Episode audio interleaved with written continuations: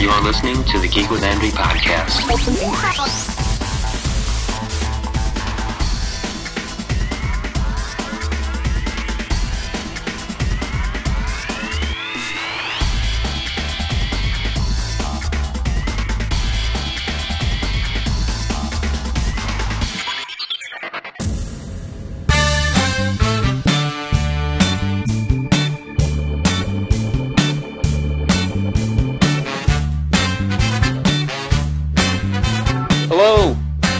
Welcome to the Geek With Envy podcast. This is episode number eight, and I am your wonderful host, Richard Vincenti Junior Thank you once again so much for joining us as we roll on into another Geek With Envy podcast episode. So here we are, and wow, we are a week in from where we were last week, and uh... well, geez, we, we've got some bad news. Let's put it that way.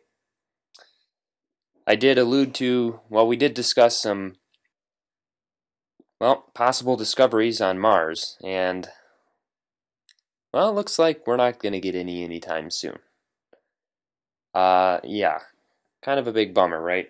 That's the big news, at least for me, in the last week. I was really, really excited about uh, this N P R report that we got. There was going to be some major revelation, some major discoveries done on uh, coming from Mars. Something awesome, something earth-shaking, something that was going to be written for the, written in the history books. Something that our children would go, "Wow, you were alive when they discovered." You know, great-grandchildren would go, "Oh, wow, you were alive when that was discovered. That's amazing." Hmm.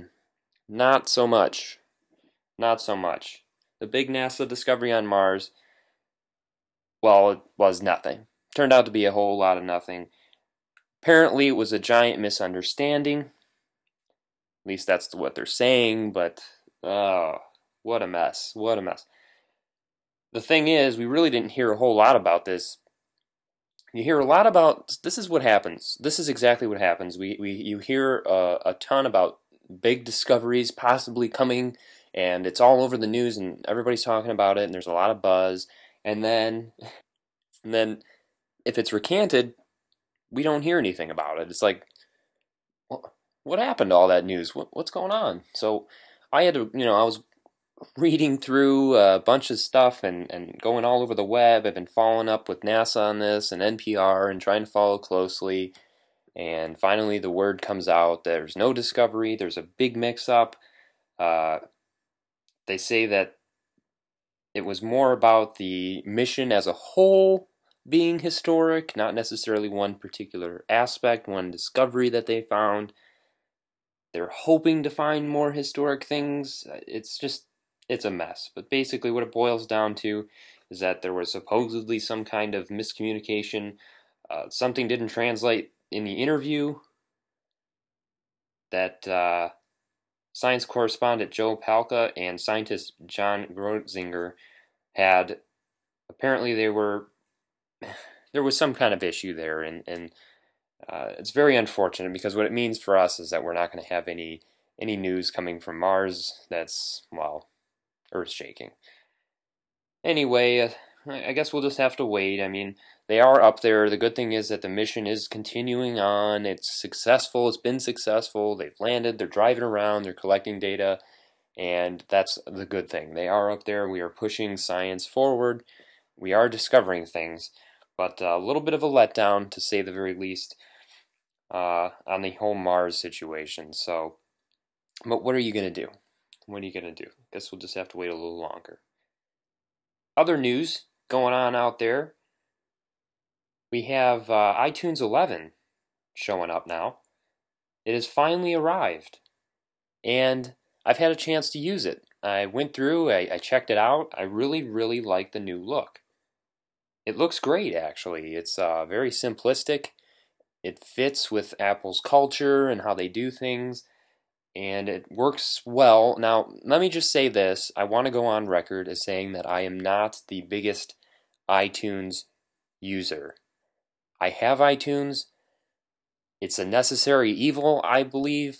It's I I, I want to say that this is iTunes eleven is better, but I'm not a real big fan of iTunes really at all, and in the fact that I, I just didn't use it a whole lot. I mean, I kind of felt forced to use it because I knew it was, I don't know, I guess it was the best of what we have in a lot of ways for what it does.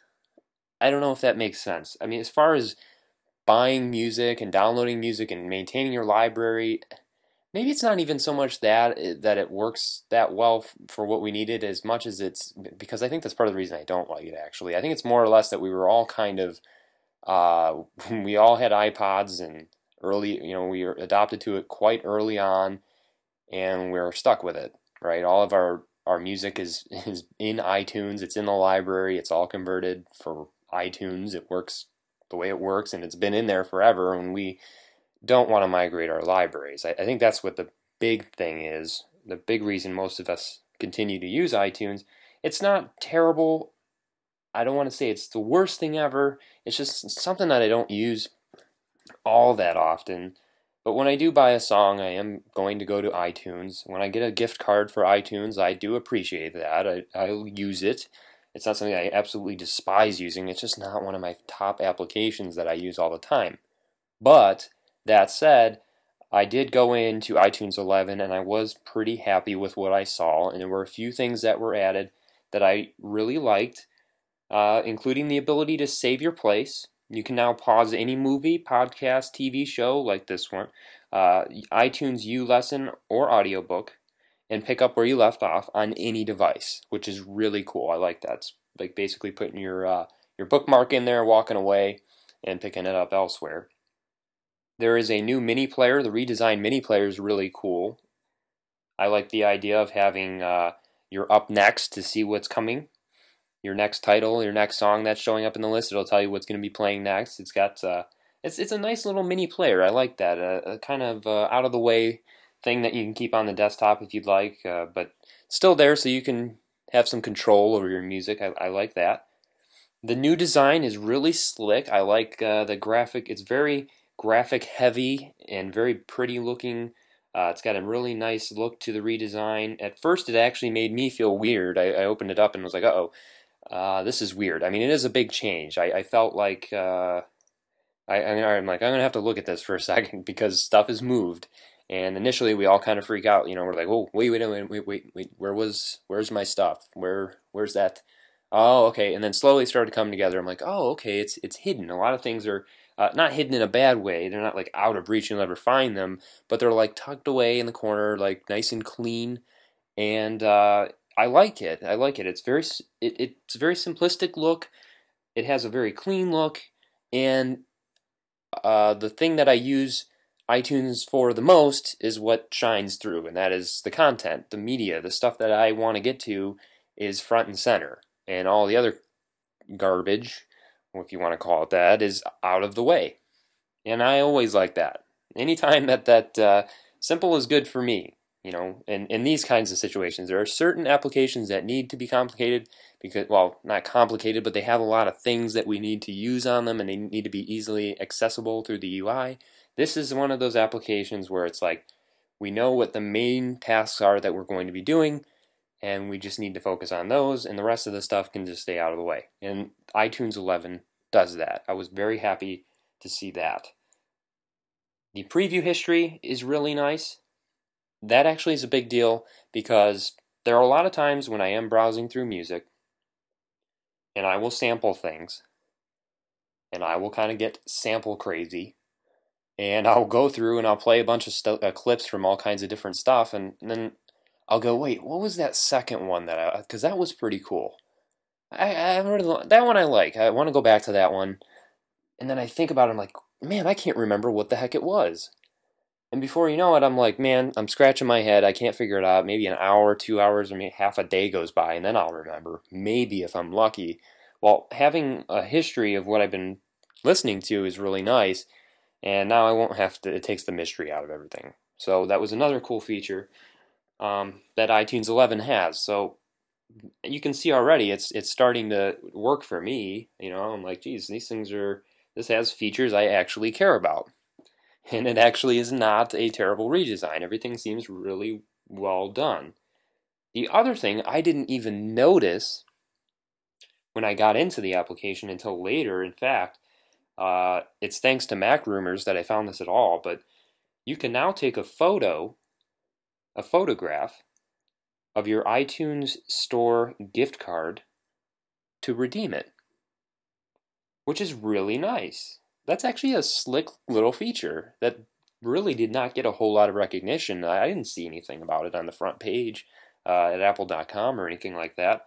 So I was like, wow, that's a that's a really cool feature, having to type in that long code. And I don't know if you've done that or if you've messed that up a few times, you probably would understand why it would be nice to take a photo of it. So a lot like the way we can take pictures of our checks now, we can take pictures of these uh, these gift card codes for the iTunes Store. So you figure if they can do something like that with a check, which is, I would imagine, be far more complicated, they can definitely do it with gift cards. And I would like to see a universal adaptation of that on multiple services, just not just iTunes. So I think it'd be cool to have that for anything that we get a gift card for, a physical gift card. So, wow, not bad at all. The iTunes eleven update, actually not bad. That is if you like iTunes now. I know a lot of us are kind of back and forth about it, and some of us, like me, I, I use it occasionally. But when I do use it, I will be a little bit happier now. There are some features that I really like out of this release. One of the other applications that I do use a lot is Spotify. Uh, that thing is a home run for me. And being able to play and stream music is, is awesome. And uh, just having to listen to a few advertisements here and there in between my playlist is absolutely awesome. I mean, it's not, that's probably one of my top, that is actually my top used music application is Spotify. And they're constantly improving it. And as, and the longer you use that application, the more it gets to know you, as long as you're, as long as you're checking things off and starring what you like and thumbing up things, thumbs upping things that you do like, thumb down things that you don't like. I mean, you really, it really does get to know you quite well, and it keeps putting up songs that I'm, I, I never even heard of, but I like. So, I mean, it's it's getting really well. Spotify is one of those things that gets better with age as you continue to use it, and my library is is uh, pretty much perfect on that thing. So Spotify, that's awesome. Now, if iTunes could do something like that, or have it something, that would be incredible, right? But uh, anyway, iTunes eleven, the update, my verdict, awesome. They did some good work on this one. Good release. So hopefully we, hopefully we can see uh, continue to see improvements with iTunes. Hopefully I won't. I don't know though. I I might just continue to despise it because I, I I'm I'm just trained that way now. That's just how I work now with iTunes. I've had such a so many years with it and just being frustrated. But this is nice. This is a little nice. The Mists of Pandaria patch five point one is has gone live, and that would be nicknamed Landfall. So World of Warcraft fans, including myself, definitely uh, definitely enjoy these patches. Even though we kind of hate patch day, but we do we do like to have new content. We don't always appreciate all the changes to our classes and things like that, but you know. We've been doing this for how many years now? About eight years. So it comes with the territory. Uh, well, some of us, eight years. So we know what we're getting into, but it's always nice to have new content. And uh, with this one, we've got quite a bit. This is a pretty good release. We've got the new Brawlers Guild, which entry into the Brawlers Guild is by invitation only. Invitations can be found on the Black Market Auction House by invitation from somebody within the guild, and occasionally as drops from Horde and Alliance N P Cs. You'll be able to fight challenging bosses one-on-one in fighting rings for special achievements and awesome looking gear. So that's, uh, that's pretty cool. I like that. Two new factions. You can obtain special rewards and mounts with the two new factions introduced in five point one. Operation Shield Wall, which is the Alliance, and Dominance Offensive, which is the Horde. There are all new scenarios, including Carcerang Carcerang Wilds and A Little Patience, Dagger in the Dark, and Domination Point for the Horde. You have pet battle, uh, pet battles, new wild pets to capture, a more polished pet battle U I, a new pet tamer with daily quests. A new item has been introduced that can be used to upgrade the quality of battle pets. Uh, they are called Battle Stones, so that's pretty cool. They're making uh, pet battles a little bit deeper, refining it a little bit. We're going to see, uh, I don't know if you guys had a chance to get into pet battles. They're pretty cool. I don't know if you're into that or not, but uh, if you haven't tried it, I would at least try it. I mean, it's it's a new feature, right? It's pretty cool. And they're making it better. That's what they tend to uh, do with these new features. They hone them in, clean them up a little bit. People start using them. We get the feedback from them on the forums, and then they work with it, tweak it, and that's what they're doing here in five point one. Of course, with every patch release, we're seeing bug fixes, and I did put a complete list up on geek with envy dot com. I will go ahead and go through those uh, some of these bug fixes for you right now, actually, in the podcast, so you don't have to so you don't have to look them up if you don't want to.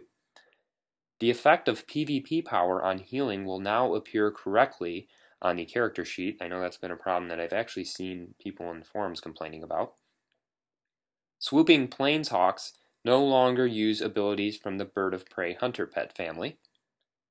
They fixed an issue that could cause crops to fail to appear when players entered Sunsong Ranch while several hundred yards up in the air.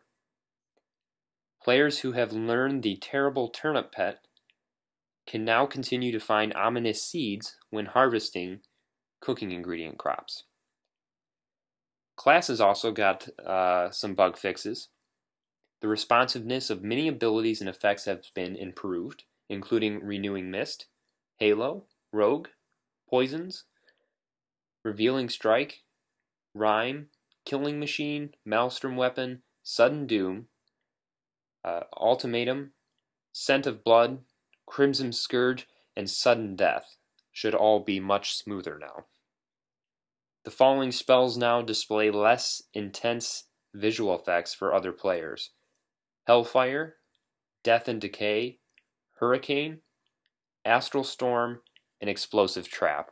Now this has been something that's going been going back and forth for many different patches since this game has been released, since World of Warcraft has come out.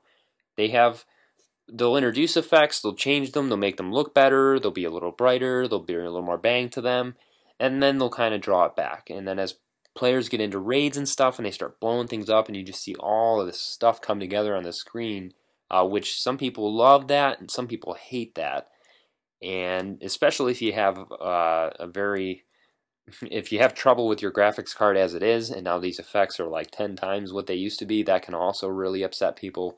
You can cause lag and all these other issues. So it's one of those things, like, we want things to look cool, but, you know, maybe it's too much or who knows what. But uh, they go, they've gone back and forth on that quite a bit. And actually the other major thing that they go back and forth on all the time is uh, sound.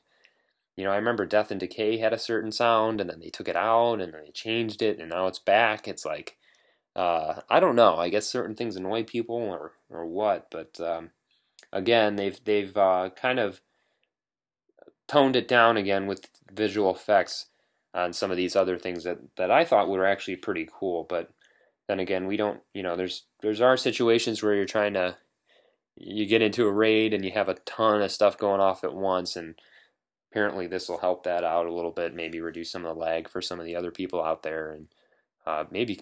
Maybe people are having seizures. I don't know. Epileptic seizure. I guess you shouldn't be playing uh, uh, raiding games like World of Warcraft or any games. If I don't think you're supposed to be playing any video games if you have epilepsy. But um, maybe maybe some people are able to tolerate it, and this is just too much. I don't know. Uh, earthquake sound effect is now quieter. There you go. We've got uh, the sound coming down a little bit. It's a little too loud. You're blowing my headphones out, man.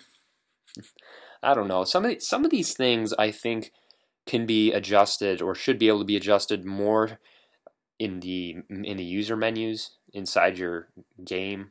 You know, instead of having just have to remove them in a patch. I mean, why can't we just have them go balls out in the patch, And then if you want, personally, you can draw them back. Wouldn't that wouldn't that seem to make more sense? Just kind of have like an effects slider, you know, and just kind of go, okay, how much effects do I want? Do I how, how do I do I want to hear all the sounds? So I think really that fixing or adjusting these things in the patch, I think, is kind of silly. I think there should be more control per user. So if I want to experience a full, you know, uh, hellfire or death and decay effect, then I should be able to do that. And if the guy next to me doesn't like that, then he can turn it down. Why are we just, you know, squashing it for everybody? So maybe that's something they can implement in the future. If there's anybody from Blizzard listening, I'm, I don't know if that's an option or if that's a possibility, but it would be cool to have some kind of slider or something that we can adjust that per user. And because uh, I don't know why we would have to tone it down for everybody. All specs, all spells that cause forbearance can no longer be applied simultaneously. So that's obviously a fix that uh, was necessary, a glitch there. Hunters are seeing some changes. The snare provided by Ice Trap is now more responsive when enemies enter or leave the area of effect, and it is effective, or and it is effective more closely and matches more closely the visual effect. Okay, so basically what they're saying is the area effect uh, matches the visual effect, which a lot of the times uh, is quite frustrating because you lay down whatever spell you're laying down and you expect the enemy looks like he's standing in it, or whoever looks like they're standing in it, but they're not being affected by that. So it's important to have that visual uh, aspect match up with the actual effect so we can have some idea where this spell is casting and, and what area uh, it's actually affecting. So that's nice when they can really clean that up. Lock and Load will now activate correctly when Ice Trap is triggered by an immune target, as long as the susceptible target is within the area of effect. Uh, let's see, we got some other issues here. We got Mages. They fixed the glyph of Icy Veins that would prevent all three bolts from firing, which is, uh, I would say that's just a little problem. Warlocks, uh, the Felguard and Wrathguard pet ability, Threatening Presence, will no longer be auto-cast by default. Pandemic no longer smooth, smooths the damage when extending dots with different amounts of spell power. Warriors, execute damage with high amounts of uh, high amounts of vengeance is now capped at the warrior's maximum health to prevent it from reaching excessive numbers. Professions, Banquet of the Steamer and Great Banquet of the Steamer now correctly provide intellect to damage-based casting classes. Healers will continue to gain spirit from these foods. So, as always, for complete patch notes, you can head over to u s dot battle dot net, and they have the five point one Landfall patch notes. So you can always go over those in complete detail. But uh, yeah, that kind of just glosses over them. We did post a little information on that. We try to keep up on these kinds of things because we know they're important. And if you're on Facebook and you happen to see a post pop up or something like that, and you may not have known about the patch, or maybe you did, but get a recap for it right here on geek with envy dot com.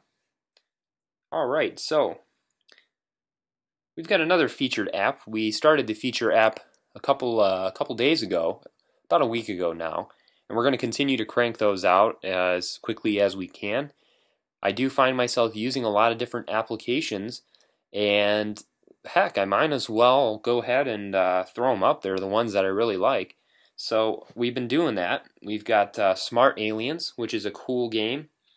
Uh, we threw up there on November twenty-eighth.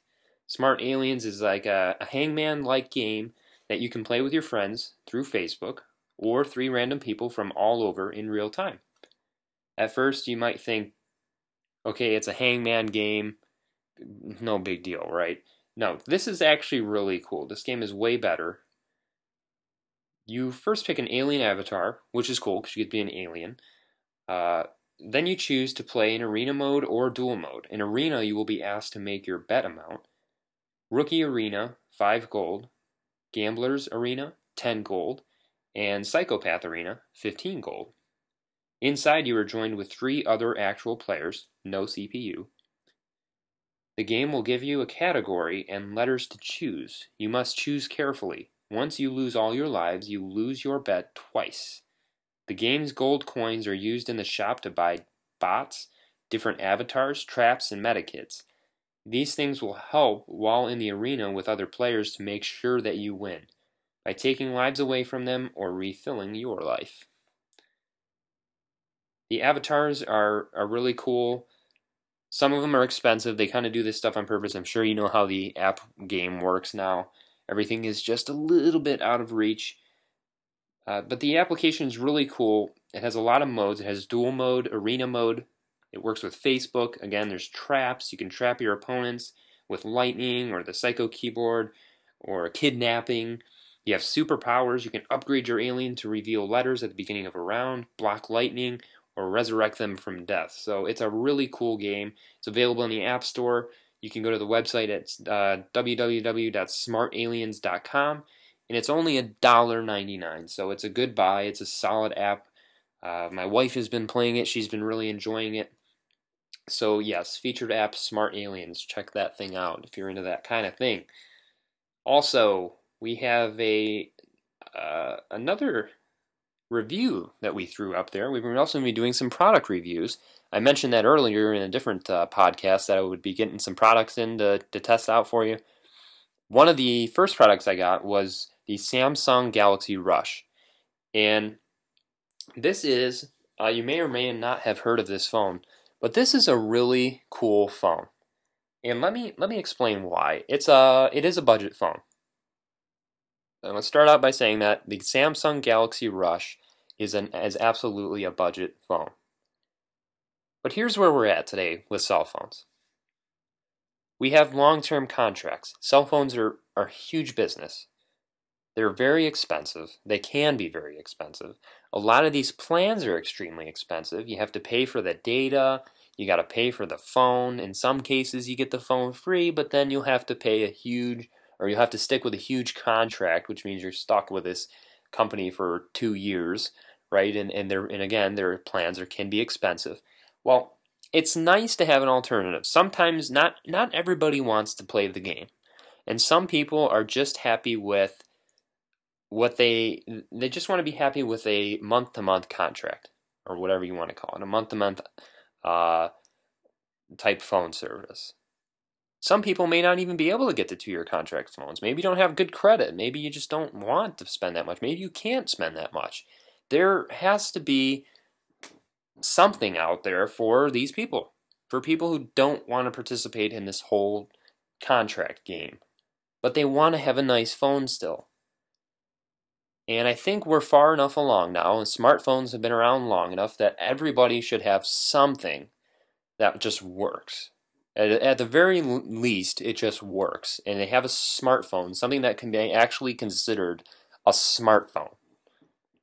Because when you get into the budget area of cell phones, you're talking about some pretty cruddy stuff out there.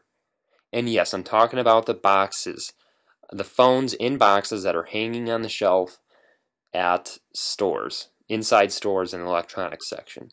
You know, right next to the uh, track phones and go phones. Yeah, those are the phones we're talking about. Those are budget phones.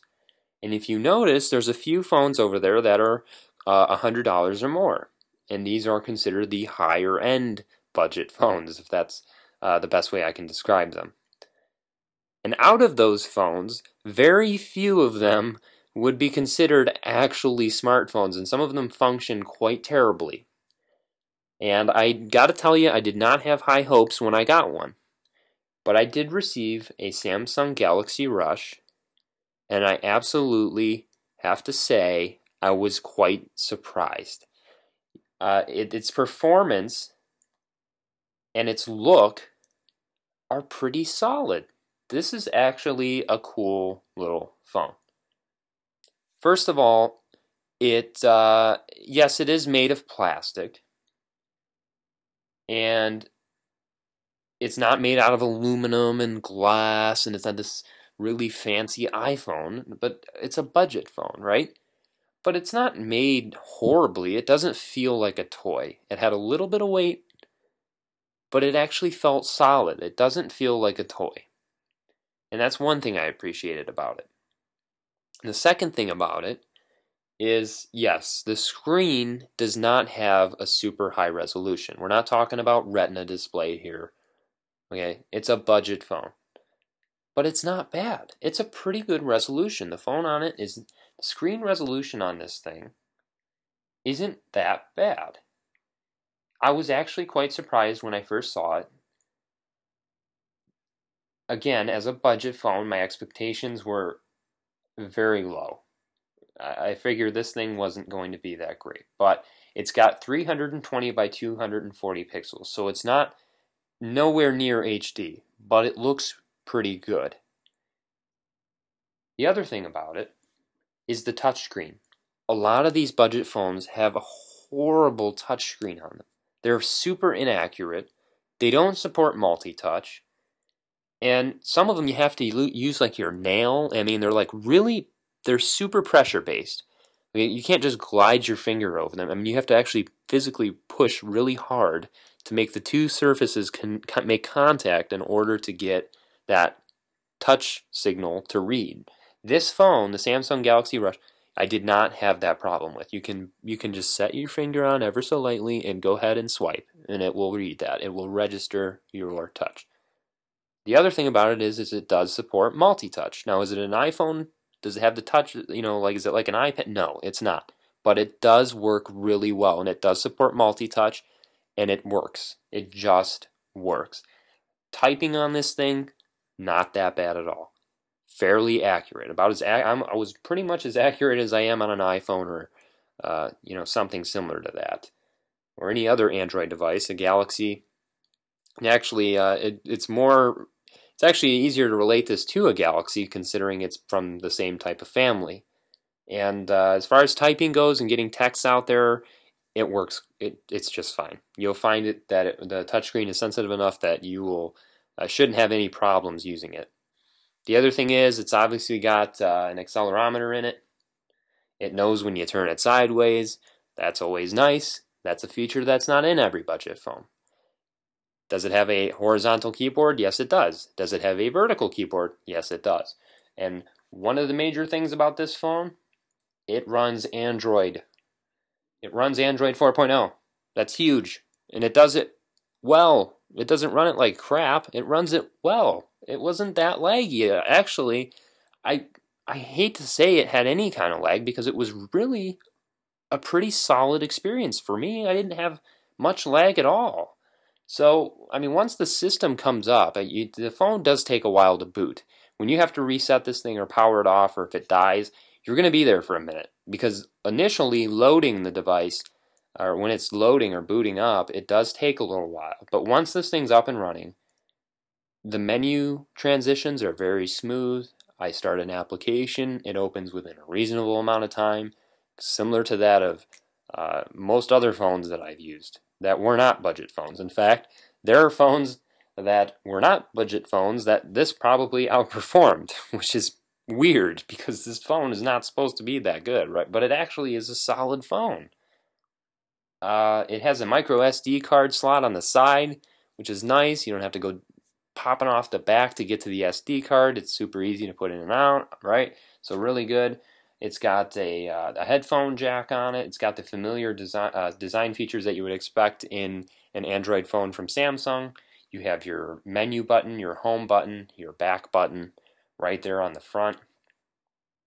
It's got a decent camera. That's probably where this thing falls short, is the video and pictures that you take with this camera. Not so great. I wasn't very impressed with the, the photos at all, actually. So that's uh, something I wouldn't expect to be very good on this phone. Uh, however, everything else seemed to do very well in my tests. So a couple other features that uh, it has that I would consider, if you're going to consider something a smartphone by any stretch of the imagination, you need to have a few basic features uh, like uh, the accelerometer, Uh, your G P S ability, your Bluetooth. That's all included in this phone.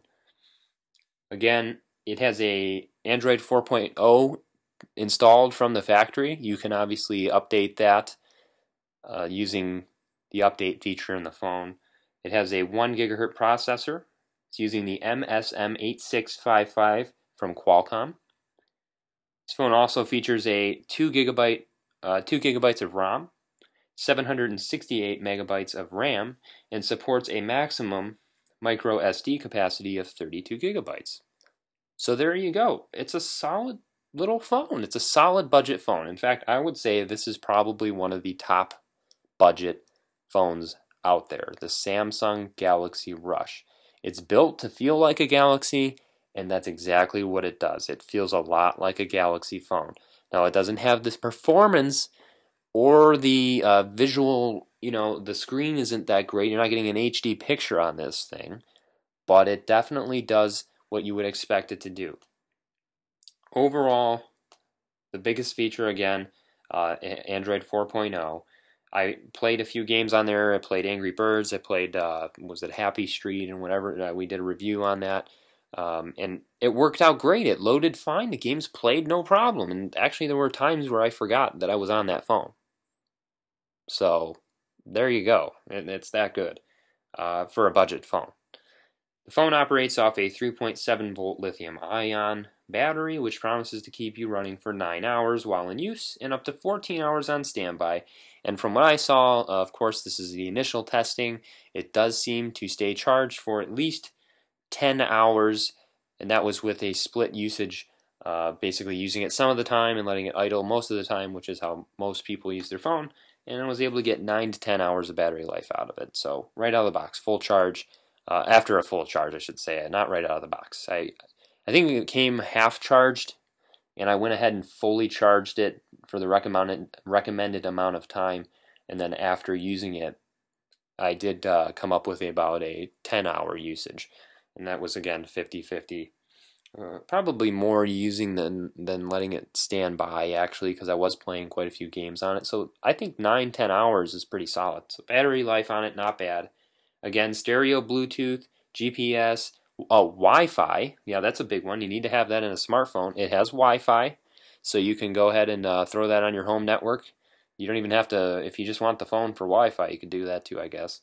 Uh, and the other thing is it is the price. I mean, this thing ranges from ninety-nine dollars to one hundred fifty bucks at the top end. And you're getting a solid phone for the price. And keep in mind, you don't have to, to sign any two-year contract to get this. You pay ninety-nine to one hundred fifty bucks for this thing, uh, depending on where you where you can find the deals. I know Black Friday deals had this thing around ninety-nine bucks on Boost Mobile. You can get this thing uh, anywhere, probably find it on Amazon or any other uh, mobile phone retailer from anywhere in that price range. I would not pay more than one hundred fifty dollars for this phone. If you are, or you see a price that's over one hundred fifty dollars, you probably can get a deal somewhere else that's a little better. But again, for no contract, and this phone is yours, uh, for one hundred fifty dollars or less, that's a, a, a solid deal. And if you're looking for a budget phone, I would absolutely uh, go to the Samsung Galaxy Rush first. I would. There's no doubt I would I would uh, mess around. uh, it's a good phone. The audio is not bad, by the way. Phone calls, we always forget about those. What what the heck is a phone call? What do we? Why would we use our smartphone for a phone call? Uh, yeah, the voice quality overall, very good on the earpiece. The uh, loudspeaker on the back, not so great. It is loud. Uh, I don't want to say that it's a terrible speaker. It's just not very clear.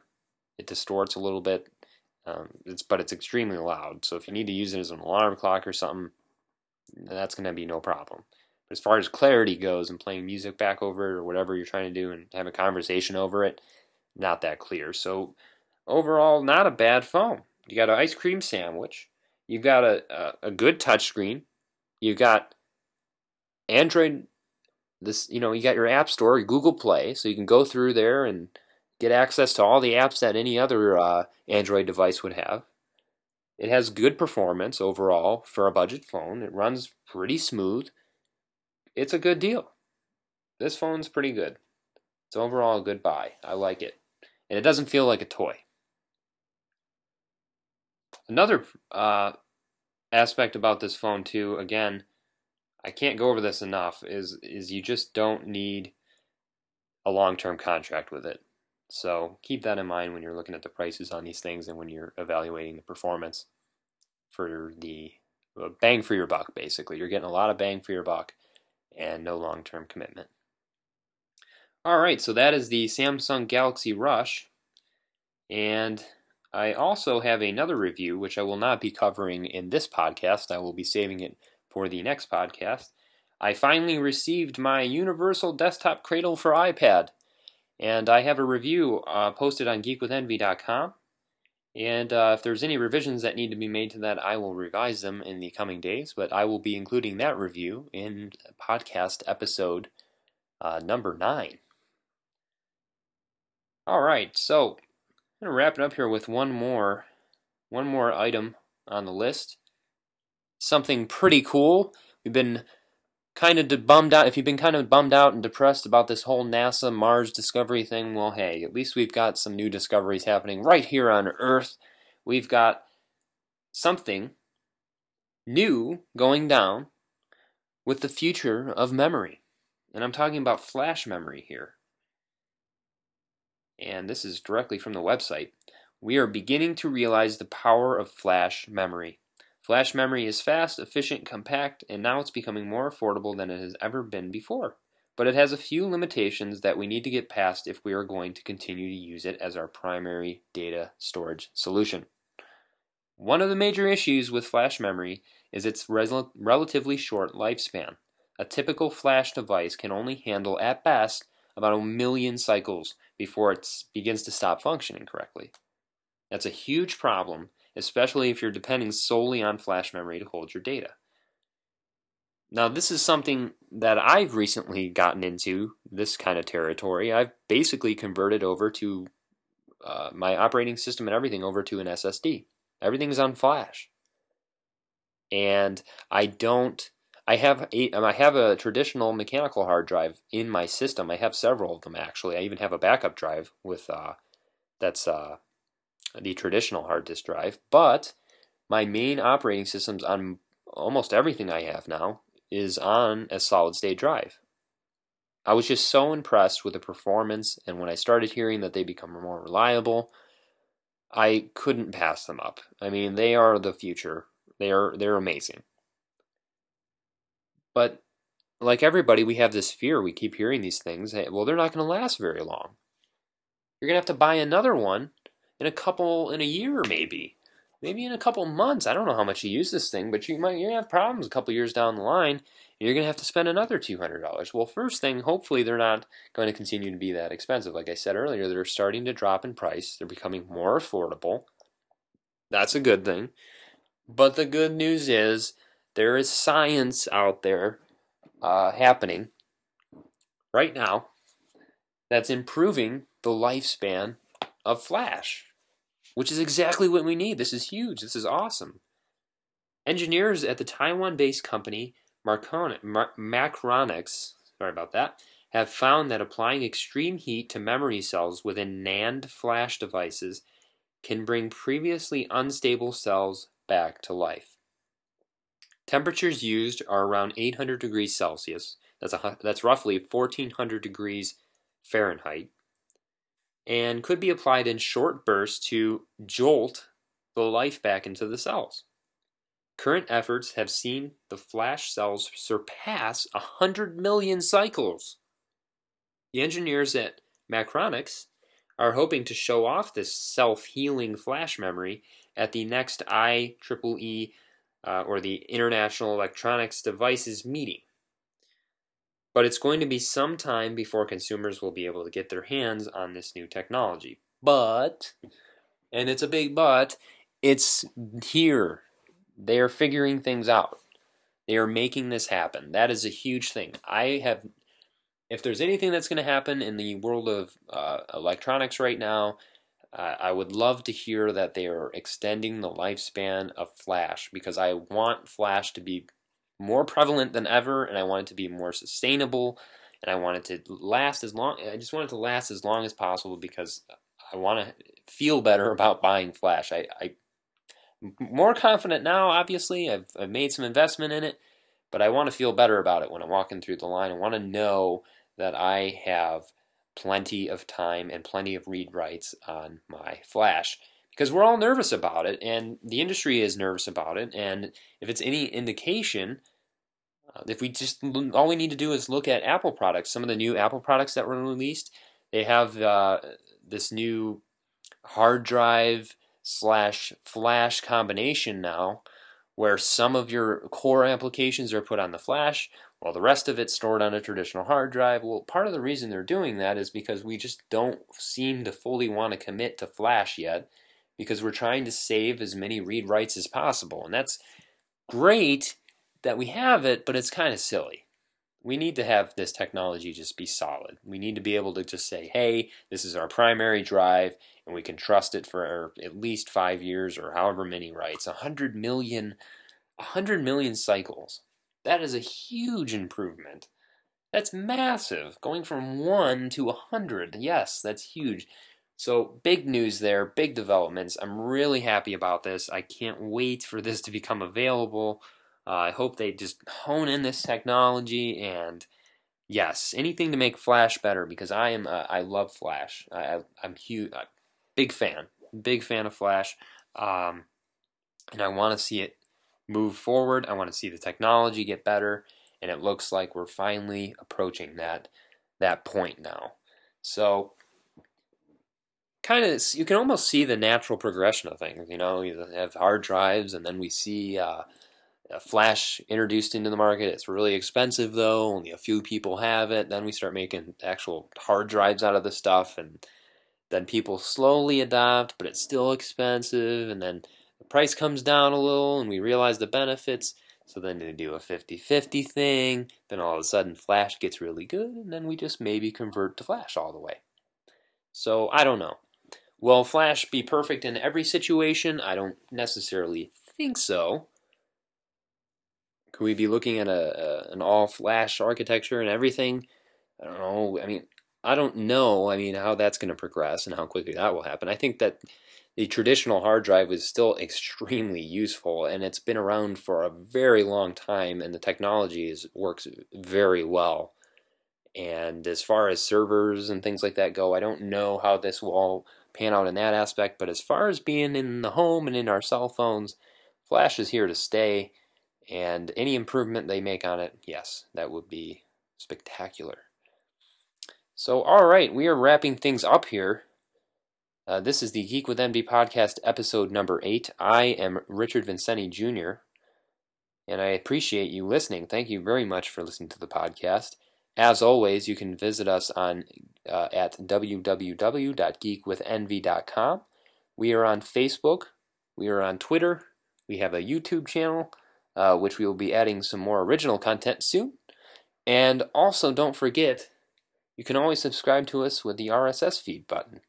Right there on the front page, you can get our, uh, uh, right into your R S S reader of choice. We can get our latest headlines pumped right to you. And again, you can always, uh, we ask that you subscribe to our podcast, so if this is the first time you're listening to us, you can subscribe, and you will never miss a podcast. In fact, if you're subscribed, you will get them earlier than everybody else, because iTunes uh, does take a little while, not very long, but can take a little while for the latest podcast to show up. But if you're subscribed, it will almost instantly be downloaded.